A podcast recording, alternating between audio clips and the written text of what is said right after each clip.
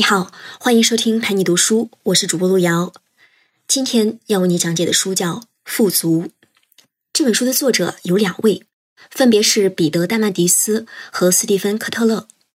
斯蒂芬·科特勒是《纽约时报》《大西洋月刊》等报刊的专栏作家。另一位作者戴曼迪斯呢，是商业太空探索领域的领军人物。他一共创立了十几家商业太空探索公司。已经把好几位顾客送上了国际空间站。他还创立了 X 大奖基金会，用来鼓励私人太空探索。戴曼迪斯和库兹韦尔还一起创立了起点大学。这所大学的目标是聚集世界上最聪明的大脑，去解决世界上最宏大的问题。富足这本书呢，就是在探讨一个全人类的宏大问题，就是人类有没有可能实现富足。以及帮助人类实现富足的力量是什么？接下来呢，我们就分两部分来说一说这本书的内容。第一部分呢，我们说一说什么是富足，以及为什么全人类必然会实现富足。第二部分，我们说一说实现富足的四种力量，分别是高科技、创新者、科技慈善家和崛起中的十亿人。我们先来说一说什么是富足。这本书里说的富足呀。并不是说让地球上的每个人都过上奢侈的生活，都能住上大别墅，拥有私人飞机，而是说让地球上的每个人都拥有基本的生活资料。书里列举说，现在全世界每分钟就有七个人因为缺乏食物而死亡，有三个人因为喝了受污染的水而死亡，有三个人死于空气污染，有两个人死于疟疾。这本书里所定义的富足，是让生活在这个世界上的每个人。都能自由追求自己的梦想，而不是整天为生计奔波、为温饱发愁。这么定义富足可能有一点虚。作者进一步明确了富足的含义，提出了富足金字塔模型这个概念。富足金字塔一共有三层，金字塔的底层是最基本的生理需求，一共有三样：足够的水、食物和住所。中间层是能源、教育和通信技术。这三者的结合，从短期来看能提高人们的生活水平，长期来看能促进商业贸易，促进分工协作，对实现富足是至关重要的。金字塔的顶层是健康和自由。现在贫困地区的居民常常会因为一些很容易医治的小病而死亡。如果能保证每个人都得到有效的医疗，保持健康是实现富足的一个重要标志。在健康的同时，自由也是不可或缺的。人们拥有自由，才能让整个社会焕发活力，持续发展。这本书最早是二零一二年出版的，当时作者就说，在未来的二十五年，也就是二零三七年前后，富足金字塔这三层目标都会实现。说到这儿，肯定会有很多人不同意作者的判断，认为二十五年的时间可能过于乐观了。甚至有人认为，未来的趋势是富人更富，穷人更穷，全人类的富足是不可能实现的。作者说，之所以有这样的想法，其实根源在我们与生俱来的认知偏差上。所谓认知偏差，就是指我们根据一些表面现象和虚假信息做出的错误判断。人类很多的认知偏差是在进化的过程中保留下来的，这些被我们称为认知偏差的认知模式呢？其实对原始人类的生存是至关重要的，只不过他们已经不适应现代社会了。比如说，咱们大脑中有一个部位叫杏仁核，它是一个预警系统。杏仁核负责愤怒、仇恨和恐惧等等原始情绪，总是处于高度的戒备状态。任何可能威胁到我们生存的信息都会刺激杏仁核，让我们立马做出逃跑或者战斗的反应。也就是说，我们天生对坏消息更敏感，像什么自然灾害、能源枯竭、世界末日之类的消息，之所以能在网上大行其道，是因为人们天生就对这些负面消息更敏感。但事实并没有我们想的那么糟。比如，二十世纪七十年代，人们认为酸雨是地球上最可怕的环境污染，但是到今年已经几十年过去了，所谓的酸雨灾难也没有发生。现在也很少有人提到酸雨了。作者乐观地说：“事情没有人们想的那么糟。在过去几百年里，人类朝富足这个目标呢不断前进，取得了很多的进步。人们更长寿了，更富有了，更健康了，生活也更安全了。而且人类文明的进步是累积式的，每一代人都站在巨人的肩膀上。也就是说，在通往富足的路上，我们并不是匀速前进，而是越跑越快。以上就是我们讲的第一部分内容。接下来呢，我们说一说如何实现富足，这也是这本书的重点。作者在书里提出有四种力量，足以改变人类的未来，实现富足。这四种力量呢，分别是高科技创新者、科技慈善家和崛起中的十亿人。下面呢，我们就一个一个来说。我们先来说高科技。作者预测未来二十五年，全人类都能实现富足，是因为他相信技术的增长是呈指数级的，技术进步会越来越快。你可能听说过摩尔定律，也就是每隔十八到二十四个月，集成电路上的晶体管数目就会增加一倍，而且价格不变。也就是说，每过一年半或两年。用同样价格，你就能买到运行速度是原来两倍的电脑。摩尔定律虽然不是一个严格的科学定律，但至今仍然没有失效。这也说明到目前为止，技术还是呈指数级增长的。这么说呢，可能还是有一点抽象。我们来看一个具体的例子：一九八二年，最顶级的便携式电脑叫奥斯本，这个电脑有十三公斤。到了二零零七年。苹果发布的第一代 iPhone 重量是一百三十五克，只有奥斯本的百分之一，但它的运行速度呢却是奥斯本的一百五十倍，内存是奥斯本的十万倍。通过这个参数的对比呢，我们能感受到技术的发展是多么的迅猛。还有一个关于技术呈指数级增长的例子，说的是起点离我们越来越近，起点就是机器智商将超越人类。人类和机器融合的那个时候，这个理论呢是库兹韦尔在《起点临近》这本书里提出来的。他在书里说，现在一台普通电脑的运算速度是每秒一千亿次，而人类大脑的运算速度是每秒一亿亿次，是计算机的十万倍。根据摩尔定律来预测呀，再过十五年，一台普通的电脑就能达到人脑的计算水平；再过二十三年。一台普通电脑在一秒钟完成的计算量，相当于我们整个人类所有大脑计算能力的总和。库兹韦尔还预测说，到了二零四五年，人类的生活方式会彻底改变，电脑会超越人脑，长生不老会成为现实，生物意义上的人会成为过去式，人体会经过各种改造。到了那天，富足也自然就实现了。这听起来像是痴人说梦。但实际上，人工智能、机器人技术啊、3D 打印、医学、纳米技术等等领域，每天都有很多惊人的技术突破。这一切都预示着起点已经离我们越来越近了。书里举了很多前沿科技的案例，我们来说几个。先说基因技术吧，这个技术算不上新。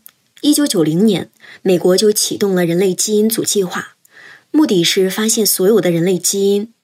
但这个项目的难度很大，当时很多人认为完成这个项目至少要用五十年，花费一百亿美元，甚至有人认为这个计划根本不可能实现。因为种种原因呢，人类基因组计划确实也一直没有取得实质性的进展。直到二零零零年，一个叫文尔特的人，他的公司也开始了人类基因组计划。结果用了不到一亿美元和不到一年的时间，就完成了对人类基因的全部测序工作。又过了十年，也就是二零一零年，瓦尔特的公司创造了第一个人造生命的原型，这是基因技术上的重大突破。沃尔特现在在研究一种新的藻类，它能够制造出石油和其他的任何燃料。也许过不了几年啊，能源问题就不再是问题了。基因技术不仅能解决能源问题，还能加快研发疫苗的速度，提高粮食的产量。这些技术上的突破都会让我们离富足更近。说完了基因技术上的新进展，我们再来看看物联网。这几年我们或多或少都听过物联网这个概念，就是说让所有的东西都联网，都有自己的 IP 地址，每个东西都可以通过互联网访问。听着是挺好的，但这能不能实现呢？我们来做一个计算啊，假设到了物联网普及的年代，全球九十亿人口，每个人平均有一千到五千个东西，按这个数计算，我们需要四十五万亿个不重复的 IP 地址。但我们现在使用的 IP 地址技术呀，叫 IPv4，只能提供大约四十亿个 IP 地址，这个数量是远远不够的。不过不用担心，现在有了新技术，叫 IPv6，它能提供的 IP 地址远远超过 IPv4，就给物联网提供了底层技术，让物联网的实现成为了可能。物联网的实现几乎可以重塑一切行业。未来我们如何生产？如何分配资源、循环利用资源，都会受到物联网的影响。到那个时候，我们利用资源的效率啊会大大提升。这就向富足又迈进了一大步。作者的核心观点就是，技术的迅速发展将会改变人们的生活，帮助人类实现全面富足。下面呢，我们就来说一说实现富足的第二种力量——创新者。世界上有这么一拨人，他们有着极高的创新热情。这群人就是 DIY 型创新者。作者认为，DIY 型创新者是实现全球富足的一股重要力量。没有 DIY 型创新者，就没有硅谷的车库文化和创业浪潮，也就不会诞生出那么多改变世界的创意和产品。事实证明，很多大公司认为不可能的事情，创新者们却能给出一个完美的解决方案。我们来看一个创新者的案例。几年前，无人机还属于阳春白雪，是很高端的东西。当时市面上最便宜的军用级别的无人机名字叫“大乌鸦”，零售价三万五千美元。连线杂志的主编克里斯·安德森对无人机很感兴趣，他在网上成立了一个 DIY 无人机社区。社区的第一个大项目就是在降低成本的前提下，制造一个有大乌鸦百分之九十功能的无人机。之后用了不到一年的时间，这个 DIY 社区几乎没花什么开发成本，用三百美元就制造了一架有大乌鸦百分之九十功能的无人机，成本只有军方价格的百分之一。DIY 无人机社区后来又陆陆续续的研发了一百多种不同型号的无人机，每种型号几乎都是零成本研发。举这个例子呀，主要是想说明很多看起来高不可攀的黑科技啊。都能通过不断的迭代升级，变成我们的大众消费品，而且这个速度会很快。不管是现在还是未来，创新者一直都是推动社会发展、实现富足的重要力量。接下来呢，我们说的就是第三种实现富足的力量——科技慈善家。这个群体用新的思路来帮助穷人摆脱贫困，走向富足。想要成为慈善家，首先得有钱。要不你捐什么呢？但是很多人一听到有钱人呀，首先想到的就是贪婪。但事实上，有财富的人构建了现代的慈善事业。比如洛克菲勒，他在缔造了石油王国的同时，也做了很多慈善。老洛克菲勒是一个虔诚的基督徒，他拿到手的第一份报酬就捐了十分之一。到一九七三年去世的时候，老洛克菲勒已经捐出了一半的财产。再比如说，钢铁大王卡内基，他认为一个人的财富必须用于回报社会，让世界变得更美好。卡内基在慈善上最大的贡献是建造了两万五千个公共图书馆。像洛克菲勒和卡内基这样的，都是老派的慈善家。他们在做慈善的时候，几乎都是为自己的国家效力，因为当时的企业家都是在一个区域性的世界里工作和生活。所以，他们对于非洲的贫困问题、印度的文盲问题这些离自己比较远的问题啊，并不关心。但是在过去的几十年里，这种情况有了很大的改变。易贝的第一任总裁杰夫斯科尔就说过：“今天的科技慈善家完全是另一种人。现在是高科技革命的时代，需要兼顾全世界。科技慈善家们和传统做慈善不一样。”他们会用捐款开创一条新路，这条新路既有盈利前景，又能解决社会问题。这样做的好处是能吸引更多的资本投入。比如有一个叫“聪明人基金会”的慈善机构，他们是以盈利为目的的，但他们会把经营获得的利润投资给发展中国家，生产发展中国家急需的商品，比如近视眼镜、蚊帐等物品。新型的科技慈善家重新定义了慈善，他们做的事情不再是给钱那么简单，他们还要把自己赚钱的方法应用到慈善事业当中。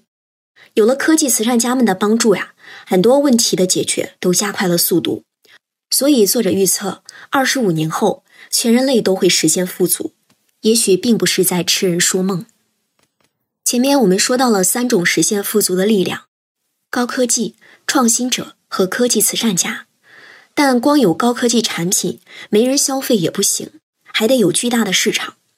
下面呢，我们就来说一说最后一种实现富足的力量——崛起中的十亿人。这十亿人指的是全世界十亿生活在社会底层的穷人，他们每天的生活费还不到两美元。之前大多数人认为，穷人没有消费力，不值得给他们提供专门的服务，想要帮助穷人捐钱就好了。但作者认为。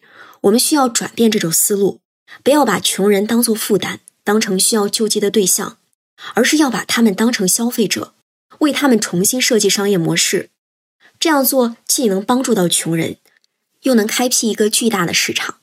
我们来看一个案例：孟加拉国有一家通讯公司叫格莱明，这个公司是一九九七年成立的，截止二零一一年，已经拥有三千万用户了。所以说，只要能针对发展中国家的情况提供相应的服务，就能赚到钱。而且，格莱明在孟加拉国发展的过程中，投入了十六亿美元，用来建设电信网络等基础设施。这对于当地居民摆脱贫穷是很有帮助的。